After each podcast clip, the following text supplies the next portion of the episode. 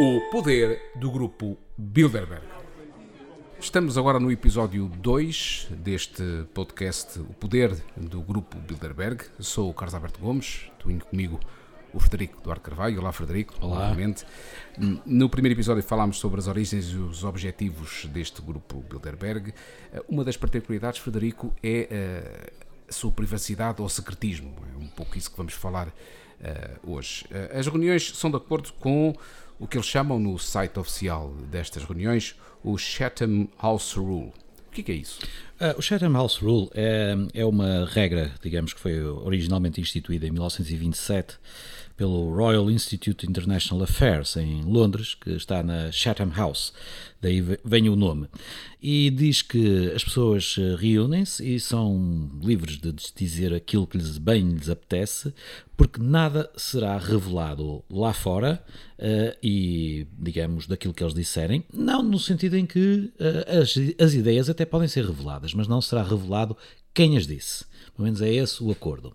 As pessoas podem falar livremente. Aliás, o, o grupo Bilderberg tem essa particularidade, porque, e, e é isso que eles se procuram utilizar para se legitimarem, são que são pessoas eh, importantes que precisam também de conversar entre si para eh, acertarem as agulhas e saber o que é que cada um pensa.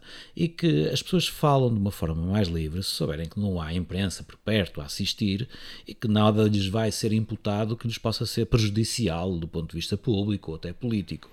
Portanto, pre- precisam de ter um espaço para descomprimir as suas ideias e de eh, ficarem a conhecer. Mas isso, se a gente fazer o paralelismo com qualquer um de nós e, e o direito à liberdade de expressão, que é típica de uma, uma sociedade livre, ah, isso faz, faz todo o sentido, não é? E eles terem essa, essa liberdade. Faz todo sentido, mas eh, o que não faz sentido é que eh, acaba por ser um, um local do chamado networking, onde a base dos convites é feita de uma forma arbitrária, não respeitando regras democráticas, e muitas das pessoas que lá vão, vão ainda também são pessoas que são chamadas porque desempenham funções oficiais e que se deviam coibir, pelo menos de forma a evitar especulações, porque isto é o que abre abre campo a especulações. A privacidade das regras de Chatham House no Grupo Bilderberg abrem esta possibilidade de, de- de especulações e acaba por ser bastante desmoralizador para a própria democracia e para o sistema. E nós estamos a ver isso em todos os dias, as pessoas cada vez mais afastadas da- do jogo da democracia e é por causa de, de coisas como estas de Bilderberg. Mas a, a comunicação social ah, não pode assistir a estas reuniões? Não. Olha, a É comunicação advogado, social, é- até, a comunicação social, parte da comunicação social até é convidada a, a ir a essas reuniões, nomeadamente diretores, eh, opinion makers, eh, cronistas. eh, há casos de, de pessoas que foram lá, depois iremos, obviamente, eu irei apontar nomes, não estou a dizer isto de, de forma eh, gratuita, mas é precisamente por causa das regras de Chatham House. Não se podem falar, não podem dizer que, o que lá foi dito, e depois o engraçado é que as pessoas nem sequer assumem que foram essas reuniões, nem sequer eh, acabam, a não ser que lhes perguntada diretamente, e se não tiverem a hipótese de, de- de escapar, ou mesmo quando perguntados diretamente, desvalorizam a reunião, quando acaba por ser uma reunião das mais importantes. Eu Mas até a, a- posso- a lista, a lista não é pública. a lista é pública, ali eh, é público que nós sabemos que eles lá vão, mas depois o escrutínio não é, já não é jornalisticamente feito. E cada vez que há uma notícia que envolve uma pessoa que esteve numa reunião Bilderberg e que eh, envolve outra pessoa internacional, os jornalistas não fazem a correlação do conhecimento que eles têm de modo íntimo. Aliás, a biografia de uma figura pública portuguesa que fala e que diz que foi a Bilderberg, Francisco Pinto Balsemão, é um nome conhecido que nós temos cá. Ele escreveu uma biografia recentemente e ele fala lá abertamente dos encontros e das amizades íntimas que fez, precisamente por ter ido aos encontros do grupo Bilderberg.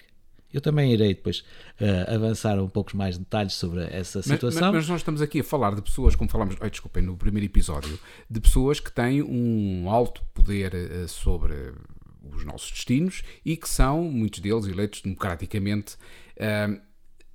obriga seriam hum, Olha- ob- obrigados de uma forma hum, mais eh, informal ah, a poderem, ah, ou tinham o dever de partilharem aquilo que poderia ser decisivo para, para os seus países, não achas? Claro, eh, tu se tens a possibilidade, se tu és o líder de um, de um, país e tens a possibilidade de resolver um problema rapidamente com uma conversa de pé de orelha com um líder de outro país, a reunião de, de Bilderberg é uma das melhores formas diplomáticas de resolver muitas coisas. O engraçado, ou estranho nisto tudo, é que o mundo continua a estar pior do que nós vemos. As guerras aumentam, a economia, a inflação dispara e tudo, e nós ficamos a pensar, mas ao fim e ao cabo, se eles até conseguem conversar, se até têm estas reuniões, se até têm este tempo todo, se até a imprensa os respeita e tudo, porque é que o mundo não está melhor? E aí vemos que quem está bem acabam por ser os próprios participantes das reuniões, que nunca ficam mal. Ou, aliás, quando um cai em desgraça, isso é só mesmo porque ele foi mesmo muito mal. Mas todos os outros uh, acabam por ser promovidos a grandes postos internacionais ou até nacionais nos seus países. Portanto, isso, isso, isso é uma... E nós vemos isso através da lista dos. Nós vemos a lista, a lista está pública. Mas depois não há o escrutínio, não há o seguimento da, da, da, do percurso de cada uma daquelas pessoas e a correlação dos sítios para onde eles andaram para os sítios para onde vão. Olha, um outro nome bastante público em Portugal ligado com Bilderberg é o José Manuel Drão Barroso. Ora, ele trabalha agora para a Goldman Sachs. Ora, representantes da Goldman Sachs há muito que vão a estas reuniões do grupo Bilderberg. Quando ele foi para o grupo, de, quando ele foi para, para o Goldman Sachs, ninguém disse que ele vem de, do, do, grupo Bilderberg e que e é uma ele, influência do grupo Bilderberg. E ele antes era uh, presidente da Comissão Europeia, só para dar um E ele antes era presidente da Comissão Europeia.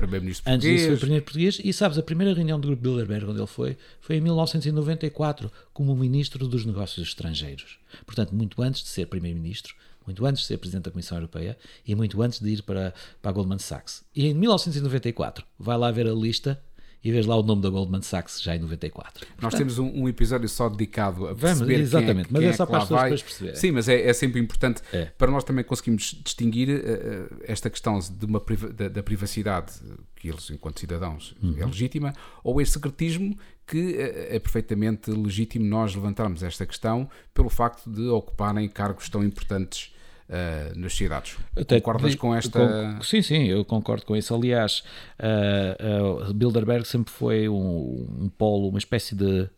olha, como se fosse uma entrevista de emprego. Às vezes é um pouco isso.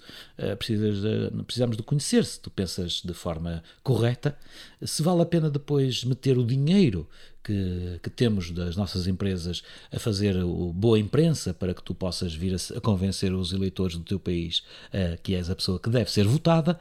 Portanto, é, acaba por ser um bom sítio para haver essa auscultação dos candidatos uh, a primeiro-ministros ou presidentes de vários países. Portanto, estás a partir da mesma lógica daquilo que é aquilo que nós chamamos o networking, não é? Portanto, uhum. o contacto entre as pessoas que têm algum interesse ou muito interesse em termos eh, profissionais ou de negócio, uh, tu estás a utilizar essa mesma analogia para o clube ou para o grupo Bilderberg, para estas reuniões, mas sem teres o conhecimento de facto se isso realmente é assim ou não. O conhecimento que nós temos acaba por ser a posteriori. Lá está, a tal lista de convidados é pública, a privacidade deles é mantida, os efeitos são visíveis. E são esses efeitos que nós temos toda a legitimidade em em questionar. Que é, um, que é um grupo secreto, que no fundo é um, exato. não é aquela questão da, da, da privacidade. No site oficial da, da, das Bilderberg Meetings, eles uh, têm muito pouca informação. Uhum. E uma das coisas curiosas que, que eu encontrei é que diz que eh, estas reuniões nunca procuraram qualquer atenção pública. Estou a dizer uhum. uma parte do, do site. Uma conferência de imprensa anual na véspera do encontro foi realizada por várias décadas até aos anos 90, mas foi interrompida por falta de interesse.